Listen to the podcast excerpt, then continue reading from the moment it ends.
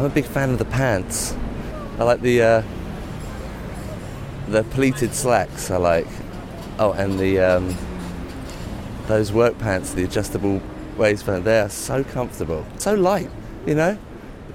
But how many pairs of pants do you need? Welcome back to Relentless, a podcast about the pursuit of far fetched ideas, unusual aspirations, or that perfect pair of sneakers. I'm the host, Maddie Russell Shapiro. At Relentless, motivation is put under a microscope to investigate why certain people choose to spend their limited time and resources on a specific interest. This is the second episode in the series, and I suggest you listen to these episodes in order, starting with episode 1. In this episode, I continue my exploration of ethical business decisions in fashion and the New York City menswear brand Noah. Are you familiar with the brand Noah? No, I am not. No. No. No. No. Are you familiar with the brand Noah? I am. How do you explain that brand? Modern take on like preppy stuff, but like bringing it to like streetwear. I like it a lot. You may not be familiar with the brand. Noah doesn't advertise at all, anywhere. So you won't have seen the clothes in magazines or on billboards. Noah mostly sells direct to consumer, meaning you can only purchase at its two stores in New York City and Tokyo, at a couple other select locations in Los Angeles and London, or a small number of websites, one of which is their own. For a lot of people who are into menswear, especially streetwear, Noah is an exciting brand. Really good quality, great materials, like great feel, at not a ridiculous price. Everything has like a nice ethos to it and a good design story. Very New York, very American. It churns out collections at the same pace as other brands that have exponentially bigger teams and budgets. The designs appeal broadly. Everything is designed in house, including versions of the standard streetwear uniform graphic t shirts, sweatpants, and sweatshirts with prominent logos, a cross, a winged foot, a skull and crossbones. Fans eagerly anticipate collaborations with bands like Youth of Today and Big Audio Dynamite. But the breadth of the designs goes well beyond streetwear. when they dropped the lookbook for the new collection this week, I was just like, yeah, that could be my entire wardrobe. So I'm kind of accumulating the things that I want over time. Like, if money weren't a thing, like honestly, I'd have everything in here. Like, I, I could definitely just wear all Noah. Um, I mean, I, I like variety, and I'm gonna wear other stuff. But when it comes down to it, everything I need and want is here. Their lookbook for spring and summer 2019 featured men and women in an array of colorful options a madras suit in pink, light blue, and pale yellow, black and white checked cotton linen beach pants, a floral print on swim trunks and a rugby shirt, a white crewneck sweatshirt with royal blue polka dots, a plain black water resistant pullover parka. Some fans are particularly devoted to their accessories. I honestly wanted to see if they had any more matches because their matches are great for candles. They're very long. The Noah team So prides itself on prioritizing quality and durability, on carefully selecting fabrics and vetting manufacturers. Customers are attuned to these details. Their stuff is very clean, classic. And you can wear it for years, like stuff that I want to wear as I get older. Reverse terries, uh, rich wools, good texture and colors every season. Like each year, it gets better and better. Noah doesn't adopt pithy taglines or broadcast a high minded mission statement that outlines exactly what it is out to accomplish. But there is an ethos that informs everything the company does. As we introduced in the first episode of this series, the creative force behind the entire galaxy of Noah's aesthetic, It's all Brendon. founder Brendon Babenzien. His musical influences and phases in his life, or just the way he grew up, and all of the. He has like incredible references. Incredible references from a life spent surfing, skating, running, and immersed in music. from 1976 on, the way skateboarding evolved, the way surfing evolved, the way music evolved, and all those things that kind of like collided. I was kind of growing up through all of it. All of those things led into what we now have today. Now, I was lucky to have existed as a person old enough to have ideas during a really creative time. Just just a little young for like punk, but around for like the post punk and like new wave. And then skateboarding doing what it did and surfing becoming a thing and like I was around for all that, right? And then hip hop exploded, rave culture came and, and I was old enough to be a part of all of those things. And I can draw connections to all of them. None of them are totally separate from the others. They all came together in some way, shape, or form. And all of those things, and all of the brands, and all of the music, and all of the people, and all of the art, and all of the this, and all of that is what allows us to do this. It definitely couldn't exist without it.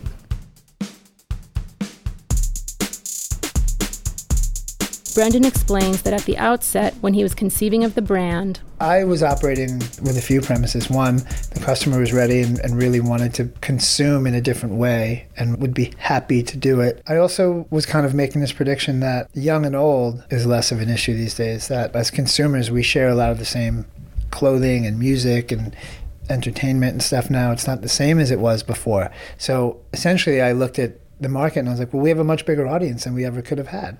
Because this guys, I'm 46. I'm sometimes wearing the same thing as a 13 year old kid. You know what I mean? We wear it differently, but like we're into the same shit. So I just looked at it and it's like, well, we have this huge audience. It's not like 18 to 22 anymore. It's not like 40 to 45. It's like, no, it's like 13 to 60. We all still skate, we surf, we love music, art, all these different things that we have in common now. So it just seems like, how could you fail when you have that many people into all the same shit? Brendon's confident bet is on Noah's ability to attract a broad consumer base across age, interests, even gender, to come together for clothing that draws inspiration from classic and contemporary menswear. Clothing that combines high and low concepts, sold at higher and lower prices, a brand that makes hooded sweatshirts and graphic t shirts and suits. This approach resonates with Noah's employees, such as designer Corey Rubin. My name's Corey Rubin.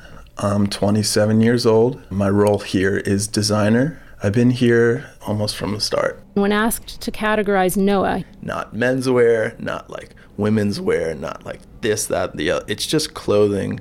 That's so cool that whoever can come into our shop and find something that they like. Vryn Powell works in the New York store. My name is Vrindavan Leela Powell. I'm 27 and I've been here for two years.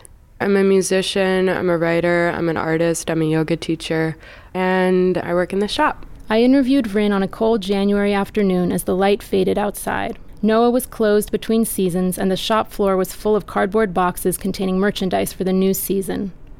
Vryn is petite, and pretty much everything she wears from Noah is oversized, including the yellow shirt jacket she wore that day, layered over a hooded sweatshirt. As with everyone who works in sales at Noah, Vryn wears the clothes in her own stylish way.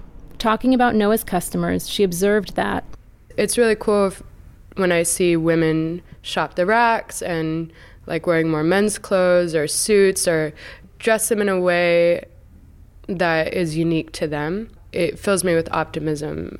I think the more people are individualistic, the better.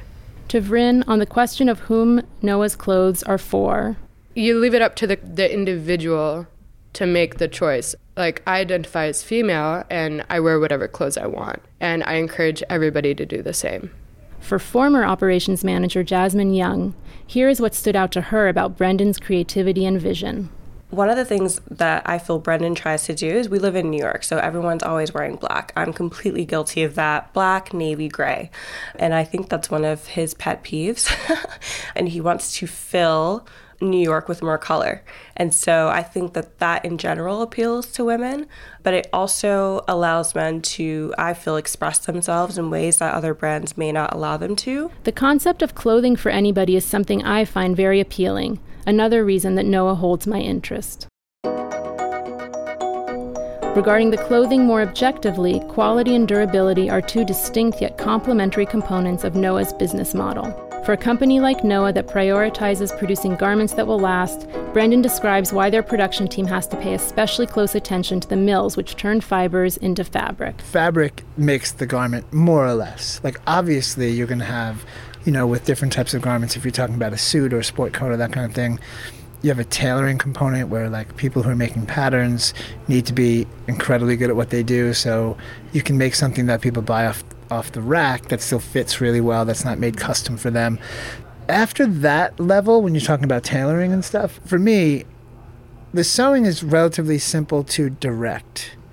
You get a sample in from a factory, and they can more or less adjust. But fabric comes from the mill level, and there's mills who make great fabrics and mills that don't. And definitively speaking, there's serious difference in the two. Like, you get real quality from a shirt that has a lot more yarns packed into a square inch. And if that yarn is a higher quality from the source, then you get a better piece of fabric. It's just that simple. It'll last longer, it'll feel better, you know, it'll perform at a higher level, like all the way through. And so I focus on that because I can direct the factories to sew things differently if I need them to. But I can't take a mill that makes crappy fabric and get them to make a better fabric.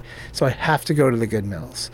You know, if a seam splits, you and you can resew it. Pocket opens, you can probably fix it. Things like that can be fixed. But once your fabric starts to fall apart and rip or tear or whatever, it's kind of a wrap. Or if it doesn't work. If you buy a fabric that you want it to be a raincoat, but actually doesn't repel water, then like it's kind of useless. You know what I mean?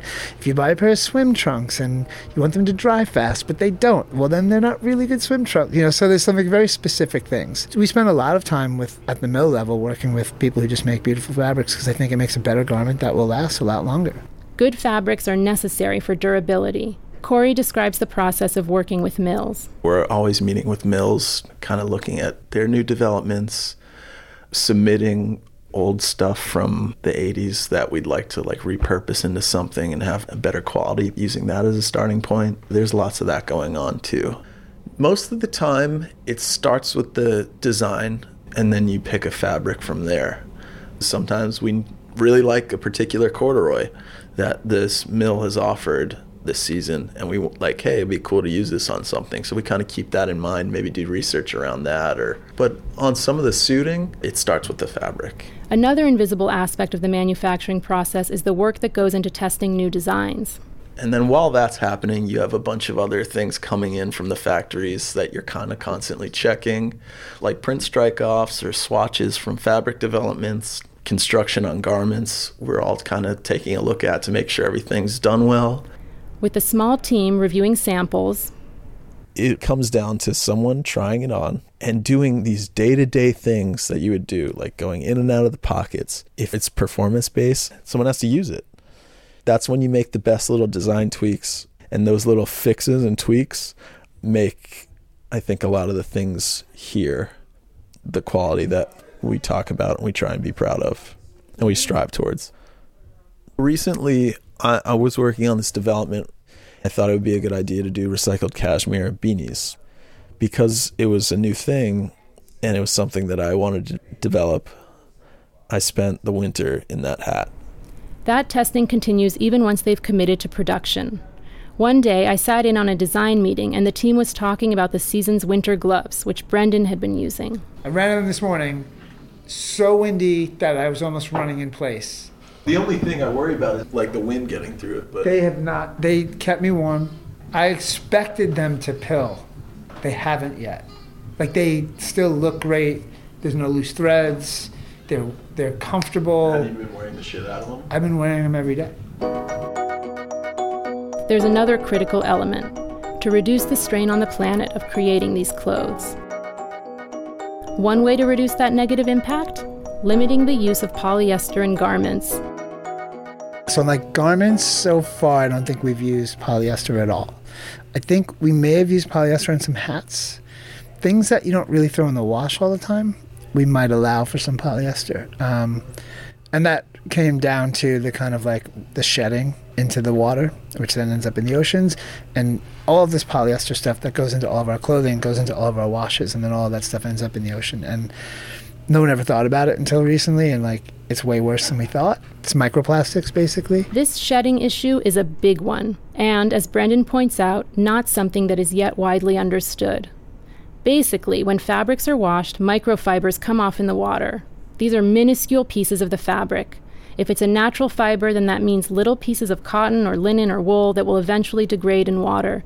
But if it's a synthetic oil based material like polyester or acrylic, that means little pieces of plastic.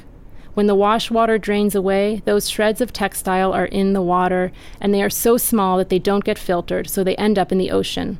And in such large quantity that the accumulation is actually having a detrimental effect on marine life.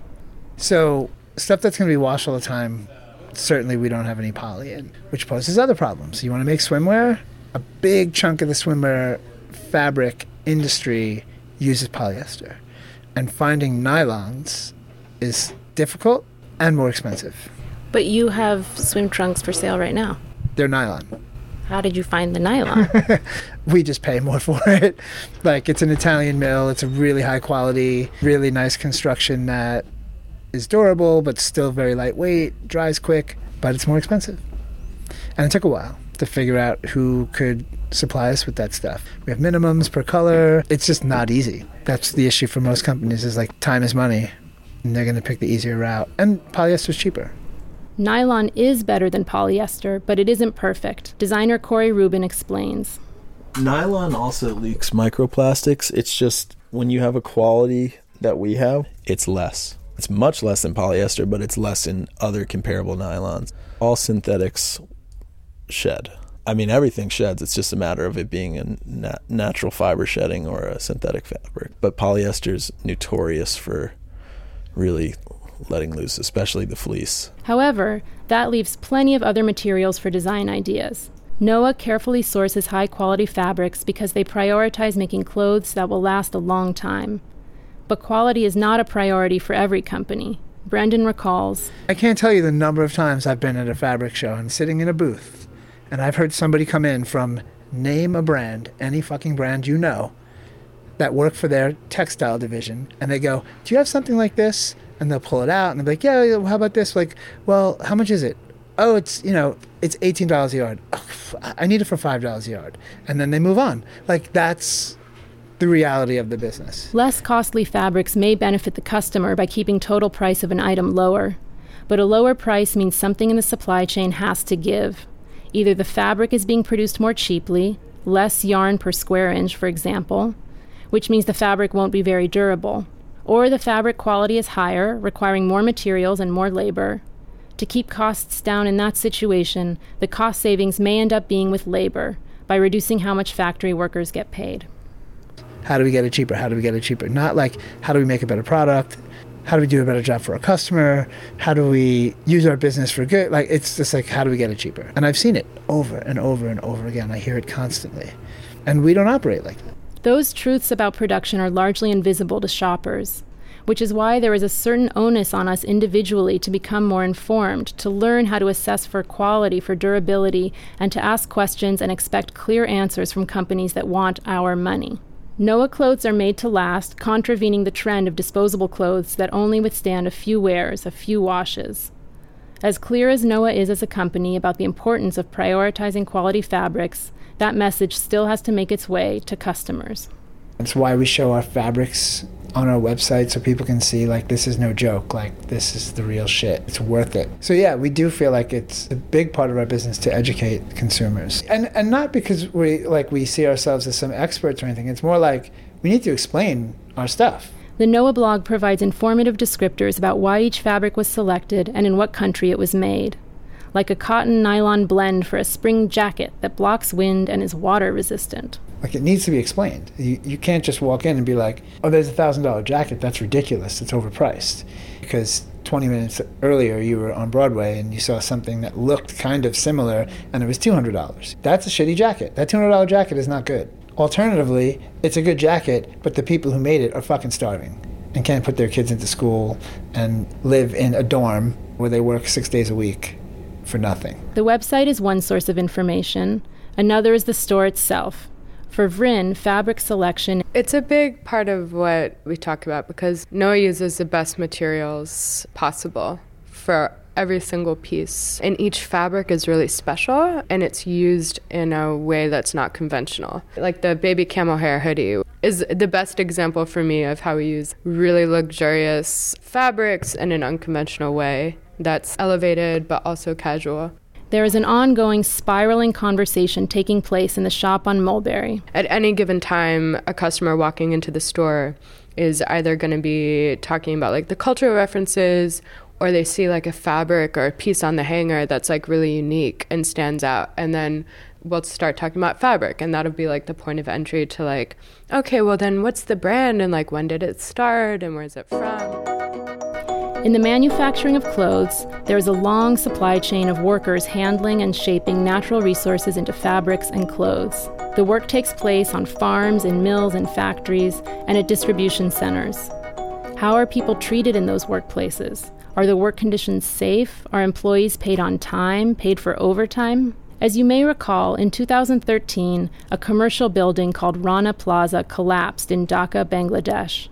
The eight story building housed five garment factories, and today, four years later, it's still not clear which apparel companies contracted to have their clothes made there. Over 1,100 workers died. That disastrous tragedy shined a spotlight on the need for labor reforms in the industry, but even with good intentions, it can be very challenging to confidently assess what is happening in factories halfway around the world. Noah is committed to selecting their factory partners with care. Former operations manager Jasmine describes first learning about the company how Brendon sourced each company that we worked with, and he had a really good relationship with them, and that one of his main focuses was really working with brands that had a good reputation, that did not use any child labor, that honored people as people and also paid them a living wage. It was a quality product that was being made with factories and manufacturers that have a good uh, industry standard or I would say go above and beyond the industry standard. Given all those preferences, Brendon acknowledges that it puts us in a position where we can only manufacture in certain parts of the world. You know, it's like dictated to us. It's Italy, it's Portugal, it's the US, Canada, Japan. We do a tiny bit of, of work in India, but only because we know the factory owners, we know who they are, we know how they operate. They funnel some of their profits to put girls into school. Noah's chief operating officer, Beau Wollens, sat down with me at the office on the Friday before Labor Day weekend. My name is Beau Wollens. I am 28. I grew up in the East Village around like 13 or 14, I started to get into clothing and streetwear and sneakers, and I stumbled across this store, Nom de Guerre, a high end menswear label that had a retail store on Broadway and Bleecker. I started working there, just sort of cleaning the hallways, cleaning the bathrooms, running errands. Brendon was friends with the owner. He met me for the first time when I was 15. Beau explained more about Brendon's sourcing of factories before he launched the company, he went to Italy and he, he visited the two factories that we currently work with out there and partnered with the owner of one of the factories as to work as a sort of intermediary for the brand to help us manage our production out of Italy. And then uh, some of the other factories that we're working with in the US are factories that he's been working with for close to 15 years. We're a pretty small team over here, and, and he knew what he knew, and it was easier to uh, continue working with those. But that hasn't spared Noah from production challenges. Noah's production runs are small. It's extremely, extremely difficult. A lot of factories just won't really entertain the quantities. In other words, just because the design team at Noah has an idea it wants to execute doesn't mean it will be logistically feasible. The team has to find the right material and then find a factory with the skills and capacity and that treats workers well. And for each of those decisions, timing is an issue, as is cost. But even today, as we're expanding into new products and we're trying to uphold those same standards, we're, we're, we're trying to figure out what are the correct checks and balances for that. Do we need to physically go to the factory and see it and check the certifications and all that sort of stuff? Or is it going to be simply referral based? In order to expand beyond existing partners, Noah will need to create its own rubric for assessment. Noah is building these systems as it grows. In the next episode, efforts to reduce waste without alienating customers. Customers were coming back and saying, hey, we respect what you guys are doing, but we also want our product to get here intact. And the challenges inherent to the decision to put ethics first. We've always said that we'll be as big as we can be until we have to start making decisions we don't believe in. And once that happens, that's the ceiling. In the meantime, last week we encouraged you to start doing some sleuthing within your own wardrobe. What did you learn? Did you get a chance to make some inquiries online or in a store? How much of the information that you wanted was available? This week, turn your attention to the working conditions of the people who make your clothes. What countries are listed on the labels of your most recent purchases? Do the labels say anything else about who made the clothes? What about if you go to the company's website? Can you learn more? The Noah website, noahny.com, has an entire section dedicated to fabrics and a series of blog posts titled Breaking Down the Cost. You can find links on our website, therelentless.org, where we've also posted resources related to today's episode. Join us in conversation on Instagram at The Relentless Podcast. This series would not be possible without Brendon and Estelle's agreement to participate, and I am so grateful to all the members of the Noah team who sat for formal interviews, chatted informally with me at the office, and welcomed me on countless visits to the New York store. Relentless is produced by me, Maddie Russell Shapiro, and is recorded at Bryght Young Things with the help of Dan Navetta. This episode was edited by Britta Conroy Randall and Sarah Holtz. Music for Relentless is provided by Building Beats, an awesome nonprofit that teaches young people in New York City schools how to DJ and make music. Today's music was produced by DJ Synchro and EJ Cali. If you like the music, please consider supporting Building Beats. Everything you need to know about the show and this series is available on our website, therelentless.org. Subscribe to the podcast through your listening app so you don't miss the rest of the season, and come back for the next episode.